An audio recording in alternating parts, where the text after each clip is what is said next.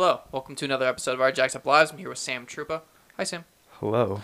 I'm wearing the same outfit as before because I'm recording it the same day. So I didn't, I didn't really feel like taking off my sweater or doing anything like that. I guess I could It's just to mix it up a little bit. It's kind of wrinkly. I think I might do it. Whenever you talk, I'm just gonna Bruce gonna switch back Yeah. over to you. I'm not I'm not gonna be wearing a sweater. Um, so Sam, you and I have well. First, I'm, I'm gonna adjust the ma- the mask first. Sam just wants to. What was it again? Just make sure that like Yeah, I have my uncle coming over for Okay. New Year's, and he's an he's an old gentleman. Ah. So all all about caring for the family. Yeah. Gotta love it. You and I talked about like Alan Watts before. We've had that conversation. Um, about just like watching videos of his, seeing like like the way that he talks just makes a lot of sense and it's very calming in a sense, like for a lot of people. Um, tell me about how you view stoicism and what in like a positive effect it's had or positive negative whatever effect it's had on you recently. yeah, so I got really into stoicism about a year and a half ago ish. Um, I was taking a gap semester from college, and I really was trying to find what I wanted to do because originally I was going into business as my major, and I didn't really feel fulfilled by that. And I didn't transfer to my four year college in time, so I was left with the semester off. Even though I finished community college um, in a year instead of two, I was not on the track that I wanted to be, so I was trying to figure out just what to do with my life and how to kind of figure that out. And one of our coworkers, I was speaking to him about what he did in his gap year, and he told me that he read the book called um, Meditations by Marcus Aurelius. And Marcus Aurelius was a Roman emperor for one, but he was also um, partaking in the Stoic philosophy. At the time, he was one of the major writers. So I picked up that book and I was just reading it during my time off, and I really found a lot of insightful points in there. Um, he definitely gave a lot of helpful advice in terms of like how you should be living your life, different things um, about how other people can kind of influence your emotions and how you can kind of control them, and just different pieces of life advice. Um, definitely, it is a, an abrasive philosophy in that a lot of people might not like how you act after you've kind of gotten into it a little bit more. Mm-hmm. Per se, some people don't like that you're more in control of your emotions and that you're kind of not acting as impulsively as before. If that what makes what any sense. exactly? Yeah, yeah. I, I I understand what you're saying. It's just um, like you're saying, like it sounds like you're talking about specifics with like people like not like responding well to you, just Yeah. kind of like feeling like you have a better grip. Yeah, so your it's own like life. if you if people wanted you to go out to like a party or something Yeah. and you would rather stay in and not do anything or just focus on some other aspect people not might not like that you're kind of not like the same party animal as before or Sure. that you act more calmly that you're more mature essentially because a lot of people our age don't necessarily have the amount of maturity or discipline to kind of put different priorities on the table a lot of people at our age focus on having fun and they put their work later. Yeah, I definitely I definitely see that a lot, especially in colleges. I mean, how can't you see that in college? Like, I mean, there are plenty of people like do even when I was uh, when I was a freshman, right? Um, you know, you have that moment where you're like freedom, and then like you kind of like freak out. Uh, you know, you you go out a couple times, and then you go out like a couple more times, and a couple more times, and you're like, uh, we're good. You know, like after a little bit, some people like don't hit the oh we're good stage. They just like really enjoy it, and it's fine. You're you're young, like whatever, it's cool. But like for those people who do hit it, and like what you were saying, if those people are going to treat you differently, they don't like the maturity that you've gained. You know, I, I understand that too. Like to to be at that point where you're just you feel more like not like above it in like a BS sense, but you see through it. You see through the smoke screen. You see through like these people that are running around like, oh my god, I just took a shot. I just threw up in the bathroom. It's like you're bragging about this. Yeah. You know, like you like you just you know you just did that. Let's talk about the taking taking like throwing up in the bathroom. it's like there's there's a culture in college where it's like okay, you threw up, drink more. It's like that could be fun like the first time you do it, but if you're like a senior or you're like about to leave, like where I'm at right now, I'm 22. Like I'm I'm I can actually drink alcohol legally. So it's like I need to understand how to actually control this and use this. And some people wake up to that like relatively quickly, others don't. And a lot of times it is the maturity level that comes with it. Like you said stoicism. How how exactly does that co- correlate with your maturity level? I would say that the big focus for me that I took away from a lot of the readings is that personal responsibility is in your own hands. Like, let's say that you go out and you get drunk at a party and you spend like $500 on drinks. I know that's completely unreasonable, but let's say that you spent uh, a sum of money that you weren't comfortable with and then you go back home and you're like, oh, I don't have any money to buy things with. A lot of people will just kind of ignore the fact that they don't have the money and they will kind of just go on with their lives. But if you have the personal responsibility and you know how to manage kind of your attitude and your money and you you know you don't have the money to go out drinking or something like that and you don't go out drinking, it's kind of a more mature way to live your life. You're taking responsibility for your own actions. You're not leaving it up to some higher power that you're doing this or that. You're just kind of focused more on how you have a tangible impact on your life. Mm-hmm. It's more more of that. Yeah, it it sounds a lot like the Serenity Prayer. You know that is? The whole I I, I can't recite it anymore. I don't remember, but it was it's essentially like um, Lord help me be able to uh, see the control the things I can't control, um, to let go the things I can't, and the wisdom to know the difference between the two. Yeah. You know, and I think that's a very stoic teaching as well. The letting go part especially because it focuses a lot on controlling what you can control but if you can't control something like if you can't control somebody wanting to be in your life or you can't control someone not wanting to be in your life you just let it go. Like there's no point in focusing on things that are making you more upset. I, I think marcus aurelius talked about this but he said he was reflecting on slavery in the roman empire and he was talking about if you would ever willingly give yourself up to be a slave most people would say no to that, but people do it every day subconsciously with their emotions. Because if you get upset, like let's say you said that I'm ugly and I got upset about that, I'm giving you the power to control my emotions because I reacted to that. Mhm. If you don't react, you take that power away from them and you give it back to yourself. Yeah. You know, that's something that you learn about. Like, I learned that for when, like, I handled my, like, time as being bullied as a kid. Either, like, high school and grade school. Like, I didn't respond like that. I gave the people the power almost every single time. And then I realized they're only doing this because I'm giving them the power. You know, it's not, it's, it's funny because everybody always told me that, but I just didn't listen repeatedly, just didn't listen. And then we get to a point now where we're sitting here and we're and it's the same thing with the news networks. They're trying to gain power by pissing people off. You know, it's it's it's nothing more than that. Like you have the ability to again control how you want to see your life. If you really want to get upset that like who that this that this dude is is in office as president, yeah, the, the, the- especially with the options that we had like this year, you, are you really upset that like your old white dude didn't win? like really, you know, like that- doesn't actually affect you in the most literal sense. Like if we're actually going to talk about politics that affect you, local. That's the only politics that really do like affect your life on a day to day basis. You know, and like having that stoic approach where you're just like, okay, like this is happening. It doesn't really matter too much. I can choose to not let it matter too much. It's not at a point where I have to even acknowledge it in the first place. I can move on from this without having an issue. And then you just kind of do that.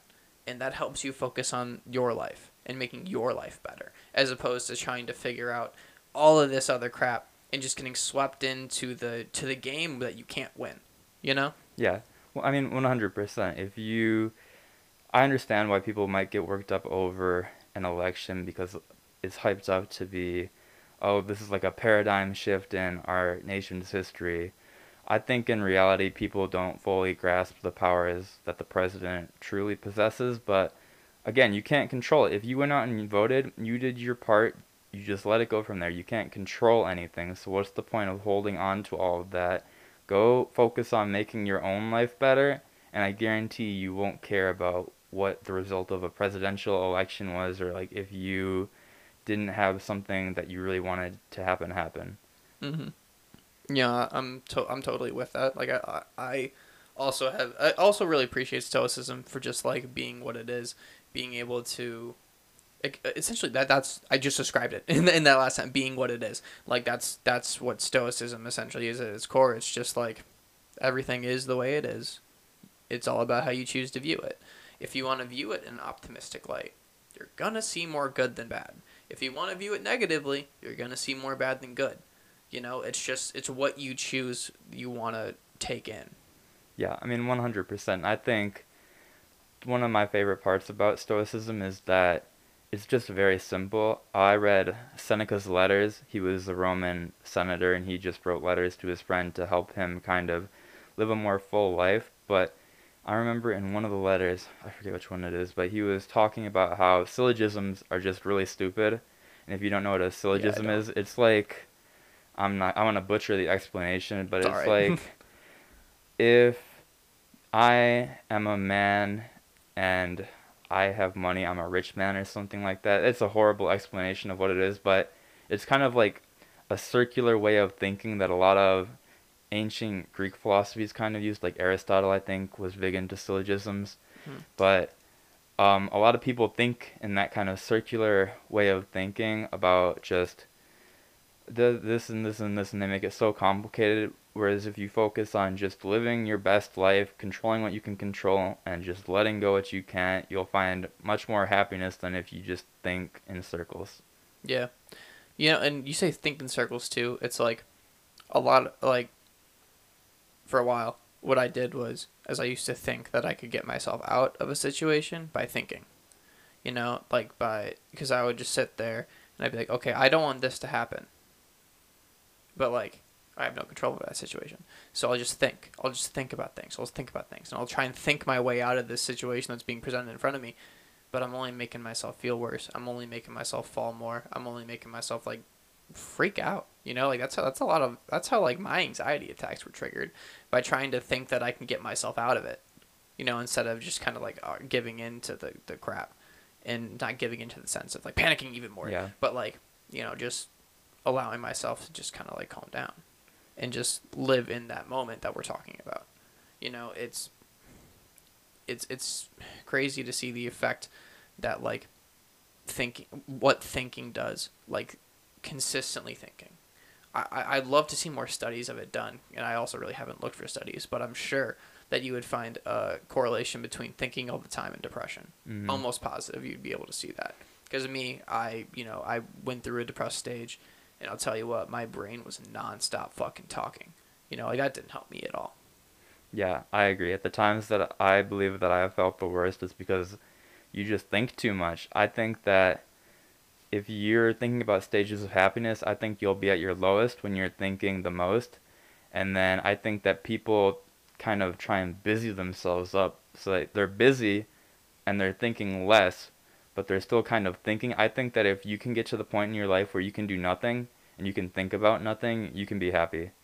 I think I don't I don't know how people might take this, but I spend most of my day not thinking. I don't I don't know what that might come off to as people, but I I I enjoy that. I like just sitting there, just staring off into space, not thinking. yeah man just It's be, just just being who Yeah. you are just being you're in just the most literal there. sense yeah. doing what life is at its core. You know, like that's it's nice. It's really nice to just sit down and do that. And I feel like we're kind of doing that right now in the sense, like there we're kind of in this flow state where we just kind of like keep going. You know, we're having a conversation. It's good. We're not really thinking about other things that are coming to mind. Like occasionally, like for right now, I'm saying this, like a couple thoughts kind of fly by, but I'm not really acknowledging them. You know, I just you just, you just kind of keep going in this state where you're just talking and you're just enjoying and you're in this moment that we're currently in. There's nothing else besides this moment anyway. You're just enjoying it for every single thing that it is.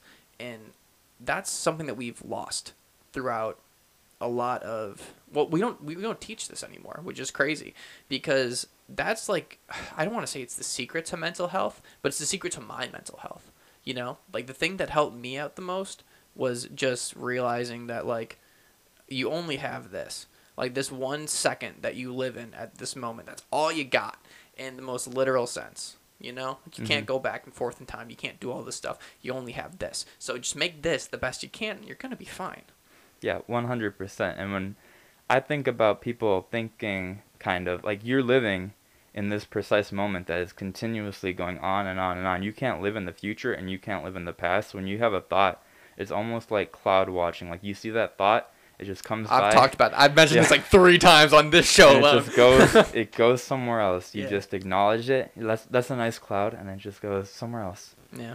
That's def- I definitely agree with that. Yeah, man. It's it's it's so simple and it's so easy to kind of like to to learn about.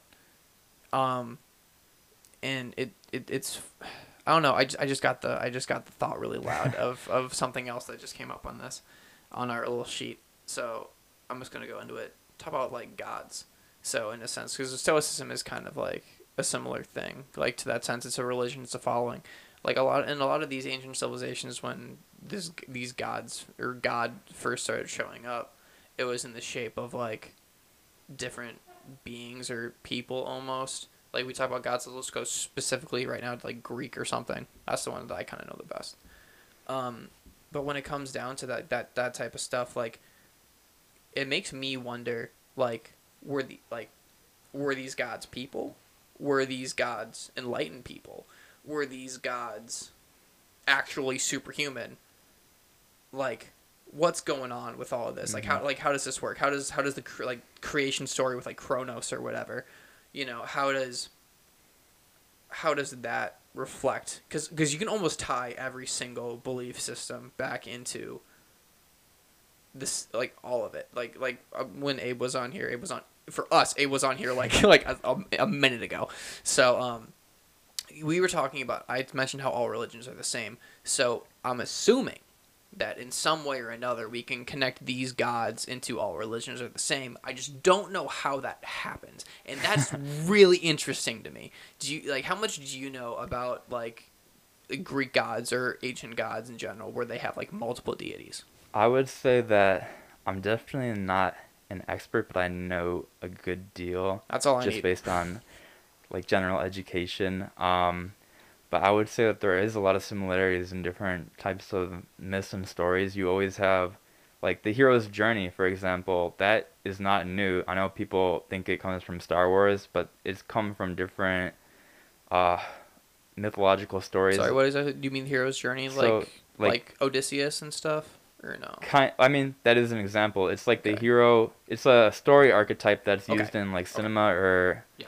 any kind of story that you're telling, but it's like an archetype of a hero who goes on there's a call to a- action or something like that and he goes on a journey and he um gets the help of like an older mentor and he overcomes the odds and he comes back home and the journey's over and it's like a happily ever after. Those are very very common in a lot of different ancient mythological stories. Like Odysseus is one. It kind of they typically have little variations, but like Odysseus, Perseus, Herc- Hercules, they're all different examples in just Greek mythology alone of that kind of archetype. And there are others like the Epic of Gilgamesh. Um, I read that one. that was an interesting Yeah, interesting um, story but yeah there are definitely other i'm trying to have them come to my mind but Yeah, um, and it's funny because in almost all the stories, they have to battle what are not really like like they're they're, they're people, but like it's also overcoming like human emotions mostly. Like that's what really makes a good story when you can see the way that they overcome. Like for instance, we're gonna talk about. Have you ever seen Full Metal Alchemist? That's a swing and a miss. All right, it's fine. Either way, like essentially, it's like they literally named the villains after the seven deadly sins. So it's like, you know, that's kind of what it's like, you know, because they have to overcome these certain things that they're that they're dealing with. They have to overcome. Like in Gilgamesh, he had to overcome lust.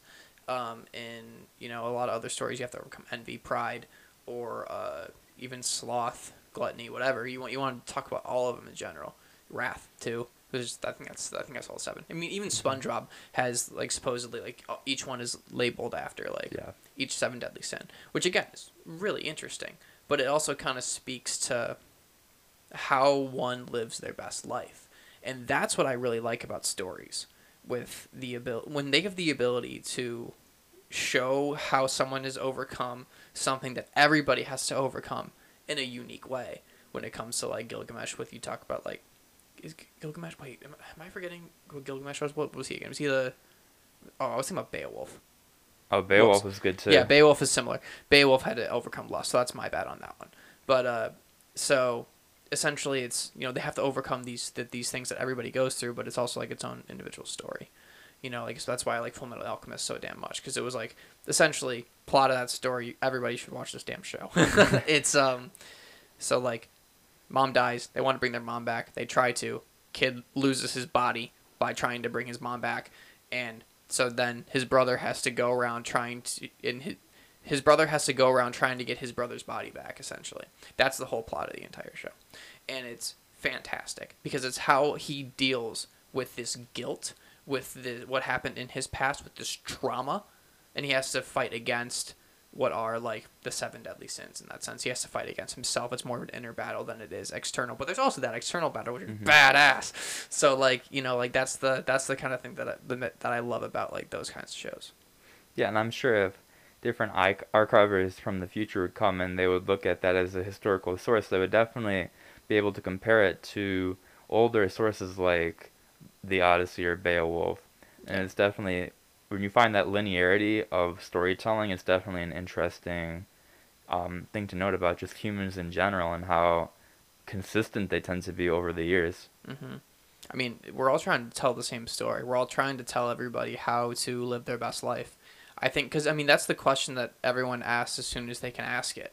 You know, they're like, "It's what is this?" First of all, that's that's the big one, and it's um also how do I do this in a way where I'm gonna be the happiest? Hmm and when someone can like these stories is they, they they teach somebody how to do that. But it's also they teach somebody in a way where it's like they have to figure it out to where they're enjoying the, the decoding on their journey which i which i really like too as well Yeah, I mean everyone is on the pursuit of happiness. Kid Cudi Kid Cudi. made a song about it, but it's just different ways of how you're getting there. And I'm not saying just because I'm more into stoicism that that's the only way that you can get there. A lot of people can get there through religion, or if you like working hard, you can get there through hard work. Um, really anything, anything that makes you happy, you should be able to do that. I think.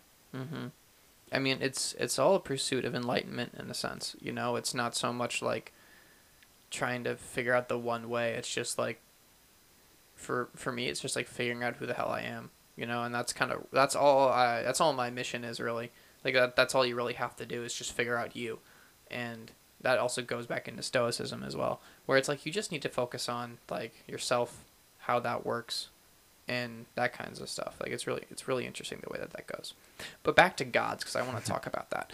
Um, what what do you know? Like, what, what what's your biggest background when it comes to when it Uh, comes to that? I You said was- you're you're gonna be you're gonna be a history teacher in. You you said you got certified for grades six through twelve. Yeah. Okay, and you teach you teach history. So Mhm. there's the background there. I would say that my strongest is probably Greek mythology. I know a little bit about Egypt, but I don't know about the gods. I know about different religious ceremonies, kind of. Tell me about those.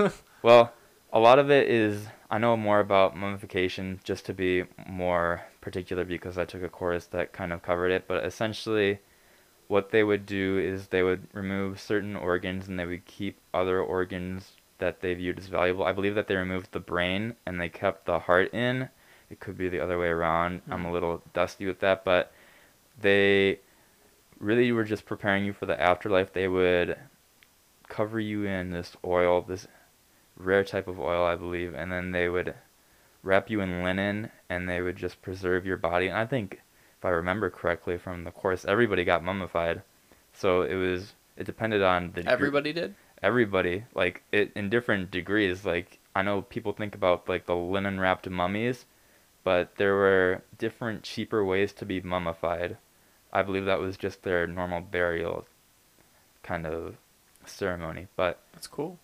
Yeah, and if you know anything about Egypt, you know that it is mostly based around the Nile. So what's interesting about that is that there's different temples dotted down the Nile for different religious ceremonies. I know, I believe Thebes was their religious kind of capital area where there were a lot of different temples and whatnot there, but it's definitely more interesting than a lot of other areas than like I think Greece is all well and good, but I think Egypt is like the most interesting in terms of religion. But I don't know as much about I'd it. say that Egypt was probably the most advanced human civilization. Oh, Oh, one hundred percent. I mean, it might be the most advanced human civilization we've ever had. Like honestly, we might not even have reached their tier yet.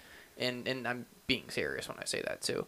Like it's just like when the the, the thing about like the afterlife that they did. So they, they were real sure. You know, they were Mhm. real sure that this stuff existed. And it's kind of like you know, they, they talk about the pineal gland a lot with when it comes to like Egypt and stuff, and that's like that, that that's also what like other people believe to be your third eye. You know, it's it's really interesting to see like how centered the religion and culture was around just that alone, especially with the pyramids, and not to mention the connection with the pyramids that ha- that were built in South America and Central America, mm-hmm. And even Mexico too. You know, it's like seeing all of those like like they weren't close they're not close to each other you know like Yeah. and, and when and i don't and we, we weren't pangea you know when when this was going on so like it's not it, like it's crazy to see the the parallels that other places have found in like their own religions and it honestly like it's a it's it's a little disheartening for me just to know that like we don't have records of this stuff. Yeah. like we don't know. And that sucks so much. And especially because when you know when like settlers from europe came in we torched that shit. We said fuck your gods. We said fuck this sh-. like all this all the stuff you built gone. You're gonna be catholics. Like you know that's that that, that was awful to just destroy that entirely because we don't know everything they were around for so long they had become so advanced in like in I'm talking about um South America and In- Incas and all all them now, uh, Incas, Mayas, Aztecs, like that kind of area. Like talk about the calendars that the Maya Mhm. made alone and how much how much like the, what the Incas believed in what what they believed was when you die you would go up um through the stars your soul would go through the stars and it would go to like through a journey in the Milky Way. So like there was like certain little aspects of it. I'll probably throw it up on the screen right here. So like there was like like I'm gonna show you. I'm gonna pause this. I'm gonna show you. A great road. This is it right here. Um so essentially there's like so there's a person here, you can see like a fox, llama. They did all this like kind of interesting stuff to say that like you know this is like I forgot they they, they I don't I don't know if they worship these, but they were definitely like they definitely talked about them kind of a lot, and uh, that to me was just like super interesting to kind of see that. And but they believe that your soul like travels through the Milky Way, like through along those and faces trials and tribulations after you die, which I think is like super interesting, and I don't see why like that that you know doesn't necessarily have to be true or not, you know, and I kind of wish we'd look into that more. Yeah, and what I find interesting about the South, the, the Southern American religions is that they actually had a flood story too. Did what now? They had a flood story, Hmm, like really? similar to Noah's Ark. It, I remember reading it in like ninth grade. I couldn't remember the name of Okay. it, but I know that they had a flood story, um, and it was very similar. There was all this sin on earth, and it was just washed away by the flood. So, that's definitely an interesting connection if you're looking at connections between human religions. Yeah. But you know, and, it, and it's funny too because it's like you don't know how many times we've done this already. We don't know how many like civilizations have even been built up on this Earth alone. We, we don't even know. We don't know how advanced they are. We don't know. We don't know anything about them. I mean, it's it's kind of crazy to think about it like that because we we think that we've only grown further up and up, and that there was never a moment where we came crashing down. But it's like if we're gonna play the infinity game here, that's all that ever Mhm. happens. So you know what I'm saying? Yeah, if you there are actually graphs. I don't know how accurate they are or how well sourced they are, but I've seen graphs about like the growth of human knowledge, and it goes all the way up until the Bronze A- Bronze Age collapse. Which, if you are unfamiliar with that event, it was around the time of the Egyptians, the Mycenaeans, which were Greek. Um, I think it was the Assyrians. Um, but what happened was that a group of sea people came from northern Europe, probably from across the Black Sea, um, up above Greece, around that area. They would be known as barbarians to most people of that Mhm. time, but they came and they just fucked shit up, if I can say that. They got rid of everything. Nobody knows what happened after that. Nobody even knows exactly who they were very well. There are different accounts, but the amount of human knowledge lost after that is crazy. Like you see the Mycenaean ruins in Greece. I don't know if you've ever seen a picture of them, but they're nice. Right. Like they're very old and they were very nice, and in, especially in Egypt too. Like the kingdoms there, I think it was the old kingdom that it ruined. It put um, essentially the world back so long because those were all the prominent civilizations. I mean, you can count China, but China was not. I would argue not as far as those that little hub was in the Mediterranean. Right. But yeah, a lot of human knowledge has always been lost across the course of history. The burning of the Library of Alexandria, gonna of course, that. there were copies of books that were there, but the amount of original works that you lost, like they didn't have a printing press. Everything there was handwritten. You know, and it's tough too when you have stuff that's like handwritten, um, because like like there's a lot of books out there. Like I saw I saw one YouTube video about like like the Devil's Bible or some crazy shit like that. Uh, I was on I was on kind of like a rabbit hole where I was like ooh, Mhm. you know? Yeah. Um, but uh, so like, it was it was essentially like the the story went like this dude was. He he was like trapped somewhere. They they caught him doing something, and then they were gonna they were gonna kill him. Or they, they said here, write a book down of everything that all of man's knowledge. Right? They, they put him in like this room, and they they made him write that. Um, and then you you have they, like you have one night. And from what he said was, or the legend said, was that he sold his soul to the devil, and then that's how he got the book. And it's just like, Yeah. whoa, you know, like like that kind of stuff is just like super interesting. But it's like because there was no internet at the time, we didn't have like a, a good way to try to write something down to keep it.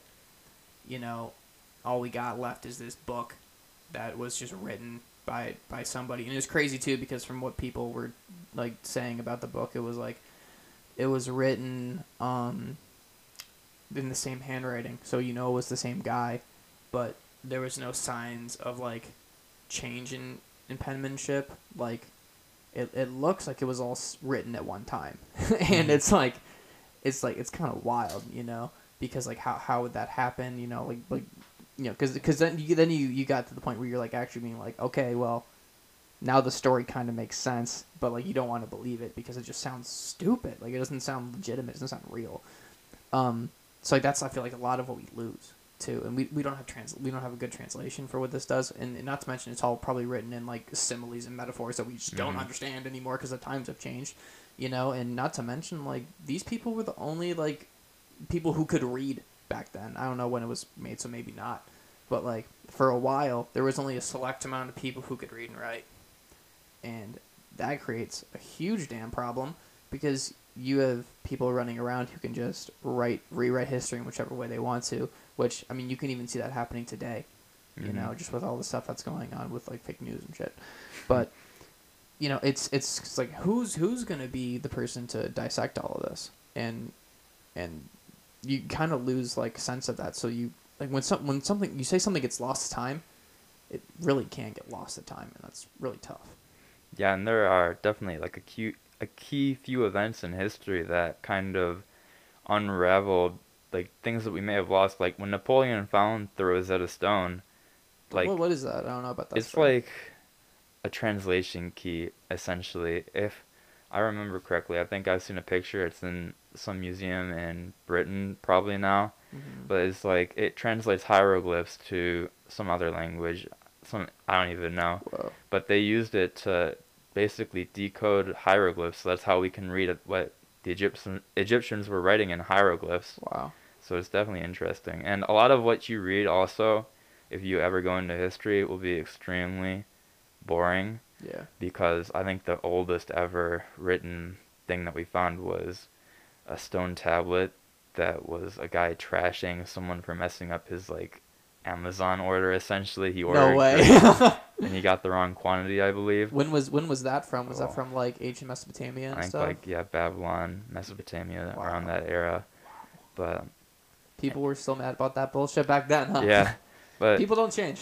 if you ever read historical sources, which are actually surprisingly well available, I had to for one of my classes read different depositions about like the Irish Civil War and what they were doing, and I had to find a common theme. And I don't know if you've ever, I don't know if you know what a deposition is. First of all, it's like a claim almost for like destroyed property in that Really?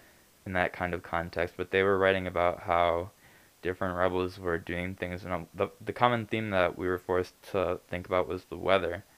And you really learn how brutal those people were because they were stripping people naked and making them just walk out in the winter and lay in the snow until morning, Wow. completely naked. Wow. So That's my people. yeah, I'm that's- that's like um, a one in a million. Most people are talking about, oh, I lost my cow or my my tobacco shipment didn't arrive today. So it's incredibly boring, but you can definitely find a lot of interesting things in Yeah. regular accounts because this could be like a a primary source account in the future if people are being like double woke fourth wall breaking talking about primary sources now and they're analyzing it in the future anything could be a, a source essentially yeah. so you don't you never know what your footmark will be or it could be lost to history Yeah, true. either either way I mean, it's, it's funny. Like you you look back at it and like, I mean, we're making this recording. What day is it? It's like December December 30th. thirtieth, twenty twenty. You know, ten thousand years from now, this is gonna be ten thousand years old. yeah You know, like this is gonna be something- invaluable Yeah. at that point too Yeah, maybe. Who knows? Depending on how cloud storage. Yeah. This is the only available piece of information from 10,000 years ago yeah, that'd be kind of wild, wouldn't it? imagine if they're like looking at this 10,000 years from now and they're like how did they know they're going to think that like different aliens came and they're like yeah, man. someone's going to find this 10,000 years later Someone, this guy predicted the future or some some bullshit. That'd be cool. I mean, no, it wouldn't. That would Actually, be that would really suck. earth-shattering. Uh, but it would be earth shattering, but it will suck. I mean, think about gone. what is it, 2012? The Mayan calendar ran out. Yeah. Imagine the poor schmuck that was making that. And he's like, "Well, it's up to 2012. I don't think we need it for that long." and then everyone in the future is freaking out. Yeah. That was funny too, because like some people were actually really worried about that. Yeah, It's like, I was. What? I was. I you didn't. were worried wanna- about that shit? I didn't want to go to school, so I was like, I hope that a meteor comes and hits Oh, the Earth, so I have to go to school. I, I actually like spent some time with uh with my friend that day. We were having an end of the world party. Oh, really? that was funny, Uh, dude. Like, people claim to like know when the end of the world's coming, like almost every year. It's, Yeah. it's it's really crazy. It's I like, mean, yeah. If you look at it, people from different religions, it's just people want attention. That's how I view Yeah. it.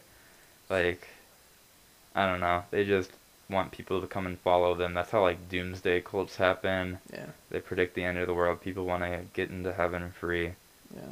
but that's the whole. That's not how that works. You gotta work for that. If you want to be mean- happy, you gotta go through the bullshit. Yeah, that that is true. hmm Some people, it's easier for some people though. Some people can just live very simple lives, but Well, yeah, but anybody could really live a simple life if they wanted that's to. That's true. You just have to take the initiative. Yeah, that's the that's the hardest part. Yeah. Some people aren't willing to give up what they got. Exactly. Yeah. Or I mean, for some people too, it's like if you if you don't have anything, like it's very difficult to live a simple life when you need food. But then again, that's also like a little bit simple, but like not really. Mhm. It's tough. Yeah, it's, also difficult. like the level of privilege that you have, but it's also Yeah. your resourcefulness. There are different people that are out there. Like, I'm big into like watching hobos on YouTube. I don't know if you've ever seen anything no, like that. not really, but okay. There are people that like go train Like- hopping. Oh, they make- their own channels and stuff. Yeah, they have their own channels. It's very dangerous. I think like the biggest channel, the guy died. Aw. He got sucked into a train, but they they definitely are able to live like their own lives independently. It's like almost a romanticized version of like the cowboy. Now people are going back to the 1940s when everyone hopped on a train and went to California, and they're like doing it now. Yeah. So I mean, there's no glory in it now though, which kind of sucks. in train hopping, Well, not not train, not specifically train hopping, but like, I mean, there's nothing really that's innately. There's nothing at all that's innately wrong with just like giving up your possessions and just like doing you. Just, hmm Like, I mean, there's nothing really wrong with it. Like, you can fully just have that type of faith where like eh, it'll it'll be what it is. It's it'll provide. Like, but no one really does that anymore. yeah, Like everyone think well, it's very Americanized to think that like you have to have a certain plan, you have to go and make money, but like I mean, do you really? yeah. Like you don't have to do a damn thing. Yeah. I mean, that's like the focus on material culture. Everyone wants more and more. Like, I'll be the first to admit that, like, I want a PS5, Yeah. but I'm not obsessing every night on, like, the Walmart website trying to get myself a PS5. If I get it, I get it. Okay, cool. I don't need it. it. is something that I would like to have. Would it make me a little bit happier? Maybe temporarily, but in the grand scheme of things, no. Yeah, when you're on your deathbed, you're not gonna give a shit when you got your Yeah. PS5. exactly. That helps, especially thinking of perspective in like 80 years from now. I won't live 80 years from now, probably. Like, I guess that's fair. I mean, that makes you 110. Yeah, well, will I enjoy, or will I even care about like this decision? Odds are you probably won't. You probably won't even remember it. You'll be more concerned about trying not to piss yourself before you go. Jesus But- Christ. Yeah, you don't want to have your maids cleaning up after you for that, even though you do technically poop after you die. yeah. Fun fact. Um, but yeah, no, you, you got a, you got a good point with that. I think that like the, the fear of death has been huge. Like it was, it's just like it's it's it's, enormous throughout our entire entire culture, and it's it's kind of scary because like I mean it's death. like it's scary as mm-hmm. shit. Let's not talk. Let's not act like we don't know. Like like we know what's coming because no one knows what's fucking coming. You know, it's just like it just is what it is, and you just kind of gotta be like ready to keep going with it. But also, there's a lot of people that like think that when they're in that like like people who are scared of death now think that they won't be ready Mhm. when that happens. But it's like you can just if you're ready right now, then you're ready for it. You're always dying. There's never a Yeah. moment. Like, as soon as you start living, you start dying. Exactly. You know, it's not like life. life is death in that sense. It's the same damn thing. Like, and like it, it it's really whatever, and it doesn't even matter. Yeah, You know, it's it's funny. it's funny like that. that's big in Stoicism. Memento mori. Remember that you are mortal. I think that it's extremely humbling realizing that you're going to die eventually. I don't. I personally don't really find it scary.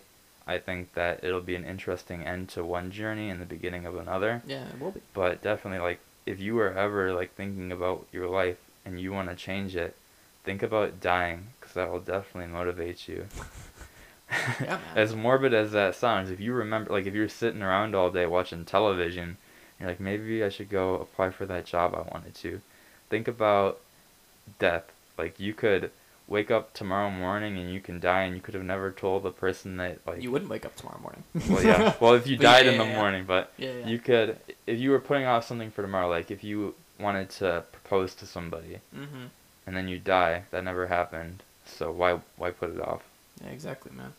There's no point. Like, you know, like you, you don't want to live life with regrets, but not accepting death is almost a sure way to live life with regrets.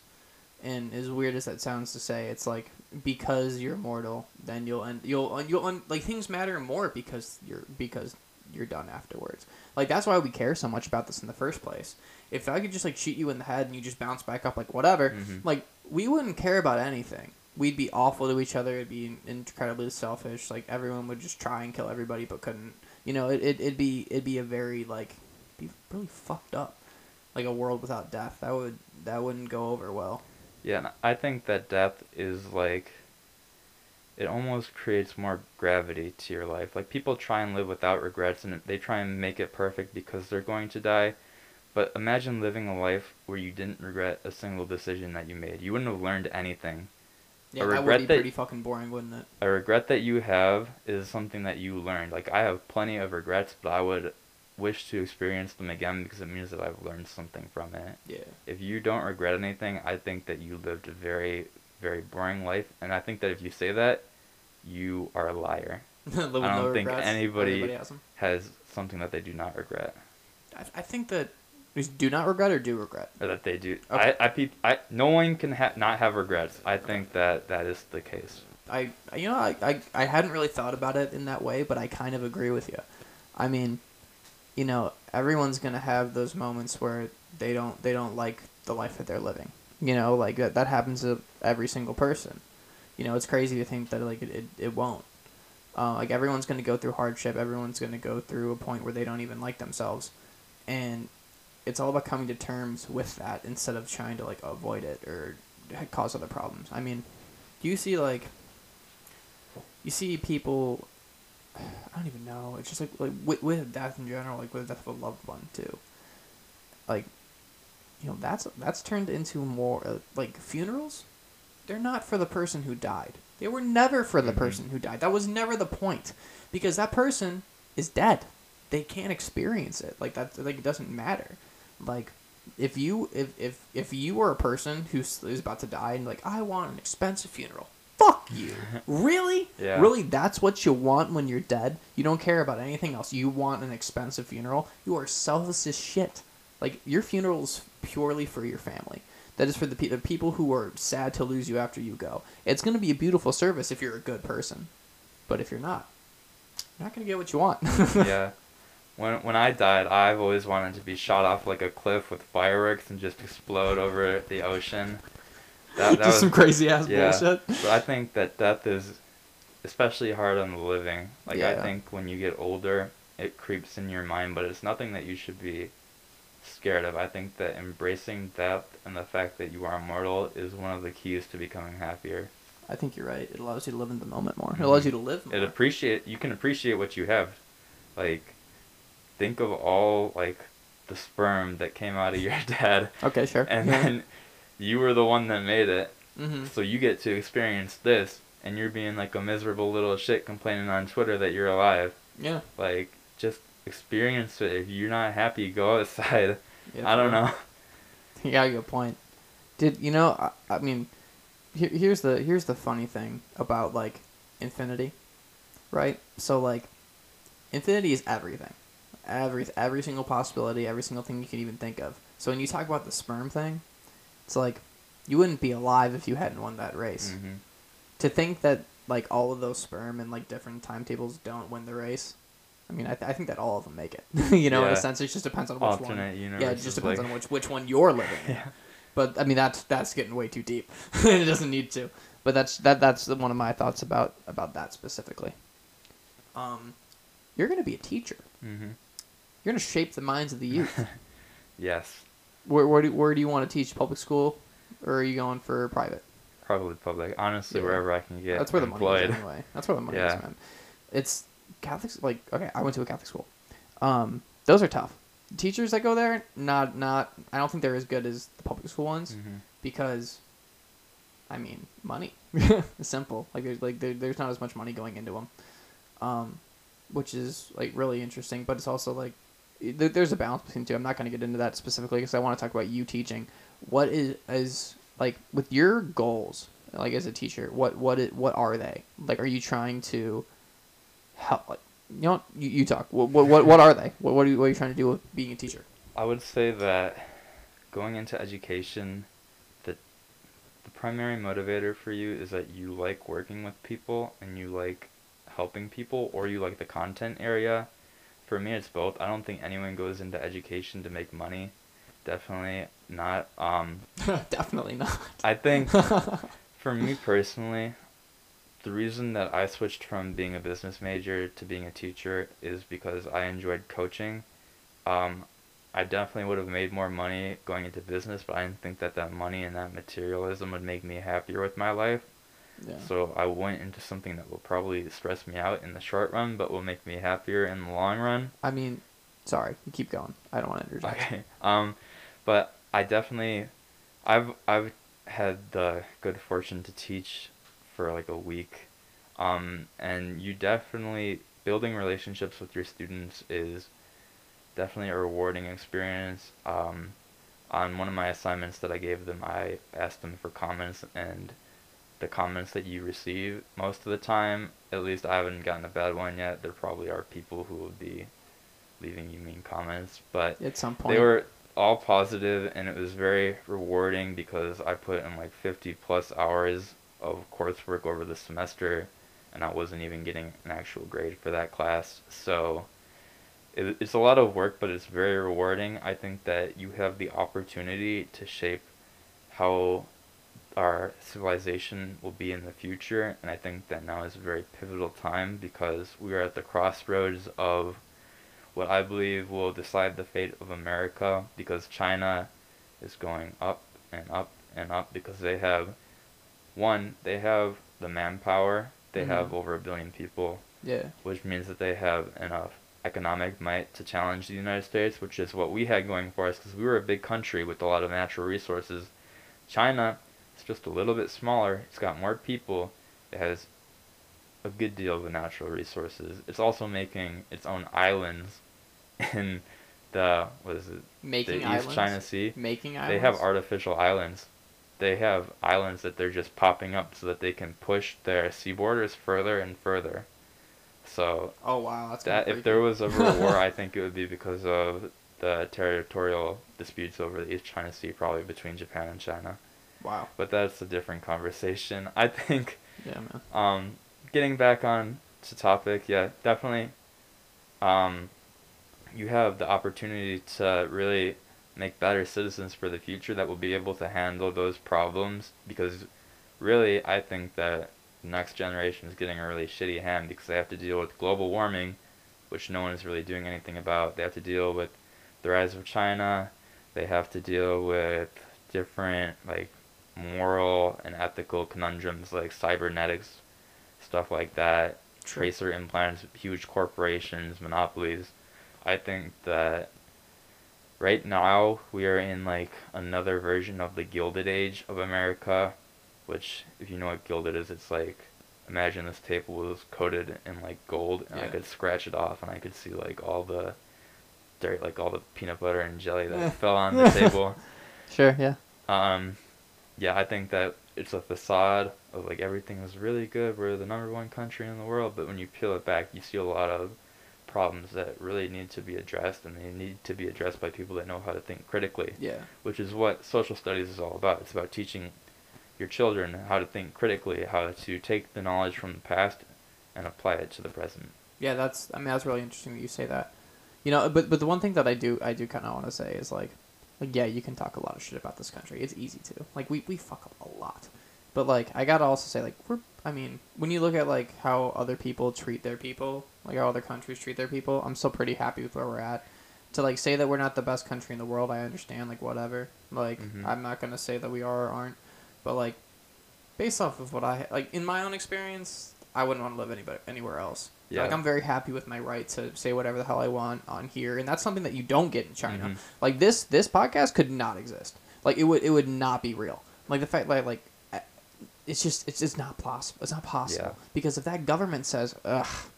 Don't like you, and they're starting to create social media where they can rate people. So like, Oh, yeah. that's gonna Oh, get yeah. fucked too. So like, you know, it's like it. They, they kind of scare me in that Mhm. sense, but um, Especially in Hong Kong. Dude, I visited this um that tiger is from Hong Kong. Both of Really? them, both of them actually. Um yeah, so uh yeah, man, it's it's kind of sad to see that. It's really it's really sad to see that. Yeah. Um yeah, it fuck that, that just it just really sucks, man. Seeing seeing people who were like who were free and all of a sudden they're getting taken over by communists and it's like yeah. And you know what they're doing in Hong Kong? what? They're all waving American flags around and they're shouting like 1776. They love America and Hong Kong, yeah. But I mean I think right now, I think personally they speaking, like the ideal of America. yeah, I think is the best way to put that. I think that America is like personally to me the greatest country in the world because you can You have don't, you don't need to say that. I, I- I, don't I don't want to press that you that into is saying one that. hundred percent Okay, my belief. okay, I believe that cool. America is the greatest country in the world. I don't think that any other country comes remotely close. Mhm. because you have all this civil strife. The fact that you can have that means that people are going to talk about it. If you go to Europe, like Germany, people Yeah. the the even Scandinavia, the liberal paradise of what people would argue what America should look like, they have a lot of racial and ethnic problems. The immigrants coming there from Syria, the Middle East, even Africa, there's a lot of interesting things that happen there in terms of like Yeah. hate crimes that really get swept under the, the rug when people talk about those countries and i think that the way that they suppress the hate crimes is even worse because i i wouldn't promote nazism i think that the nazis were probably one of the worst groups one of the worst countries killed a in, lot of people. in the world they did Killed- kill a killed lot of people i think that the soviets might have been a little bit worse than them but i think that the minute that you censor a group like that you give them power Yeah. because Give them a lot of power. was it Orwell? He said that was it the quote? Learn to learn who's more powerful than you. Learn who you can't criticize. It definitely gives them validity. In America, I know you had the Nazi march in Skokie. I think that that is one of the biggest representations of free speech in the world, and the fact that it was upheld in the Supreme Court Yeah. it makes me happy, even though I hate what happened. I think that the fact that they were able to do it shows that in America you can truly have whatever opinion you want, and the people that rationally think can use their minds that they are taught how to critically think in public schools and they can use their minds to realize that what is, these people are doing is wrong and that you just are more above there. Because when government starts censoring things people naturally i think don't trust governments. I definitely don't. i don't at all. 100% i don't. But i think that the moment that the government censors something i would give it a little bit more credulity because i would believe that if the government is censoring them the government doesn't know what they're doing they're overreaching with their power Dude, so it's funny because like even with like a lot of the conspiracy theories that have came out during COVID, like like a lot of them have been just shot down. You know, you talk about like anything. I watched a documentary recently about like the way that the media like influences the way that people think, and it's like, yeah, like you Mhm. can't tell me that that's not real. You can't tell me they don't have an effect on the way people think. Like it's very clear, and they're trying to do this on purpose. yeah But it's like, you know, and, and they don't want you to know this. And that's kind of the thing. It's like, you, you, kn- you know that that's real because they don't want you to know. mm-hmm And even if, like, it's not 100% like proven by, like, the media outlets, like, it, it doesn't mean anything either. It's, it's your own opinion. You get to decide what you believe and don't let anyone else tell you what the hell to think. Yeah, one hundred percent. That's what you need from your education. You need someone to teach you how to think critically, how to approach a multitude of sources from different points of views, and how to find truth from all that chaos. Like I definitely, definitely think that what we lack right now as a nation is critical thinkers. Because if, like, let's say someone like Edward Snowden, Yeah. if he just complacently, Dude, there were a lot of people that were shitting on that guy. Mhm. That that dude told everyone that the government's spying on you. That's important. That's something that I would want to know about. Yeah. And then we got some people that are standing around here just like, he's a criminal. You Yep. know, like he had to flee to Russia because he used his First Amendment. How Mhm. fucked up is that? Yeah, and the the lack of whistleblower protection that we have here, especially from those coming from federal agencies, Nothing. like he did his best to take every precaution he could to leak that, and he knew what was gonna happen.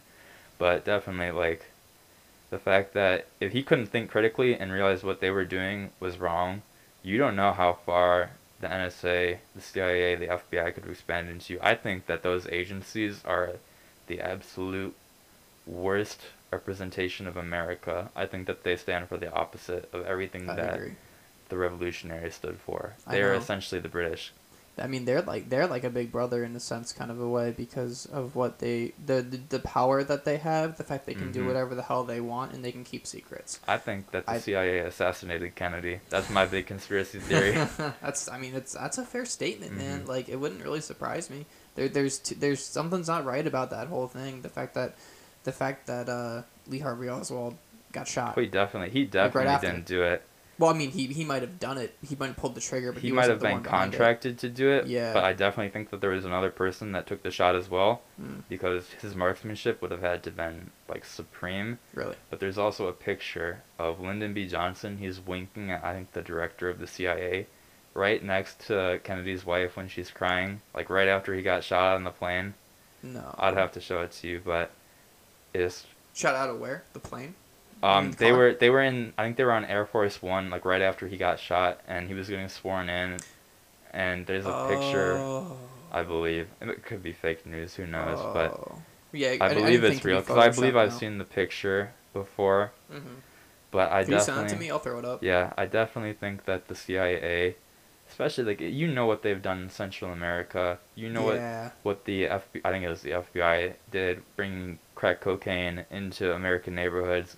The fact that people still trust them and that these institutions are still around really is a testament to I think the complacency of the American people and their willingness to give up secure or freedom for security. Yeah, and that's how. I mean, I think Orwell Orwell said something about about that, or it was I don't I know think it who was exactly, but uh, whatever. Someone said something smart sounding about that, Yeah. about how like when you the more security. I think it was Franklin. If you were willing to give up your freedom for security, you did not deserve either.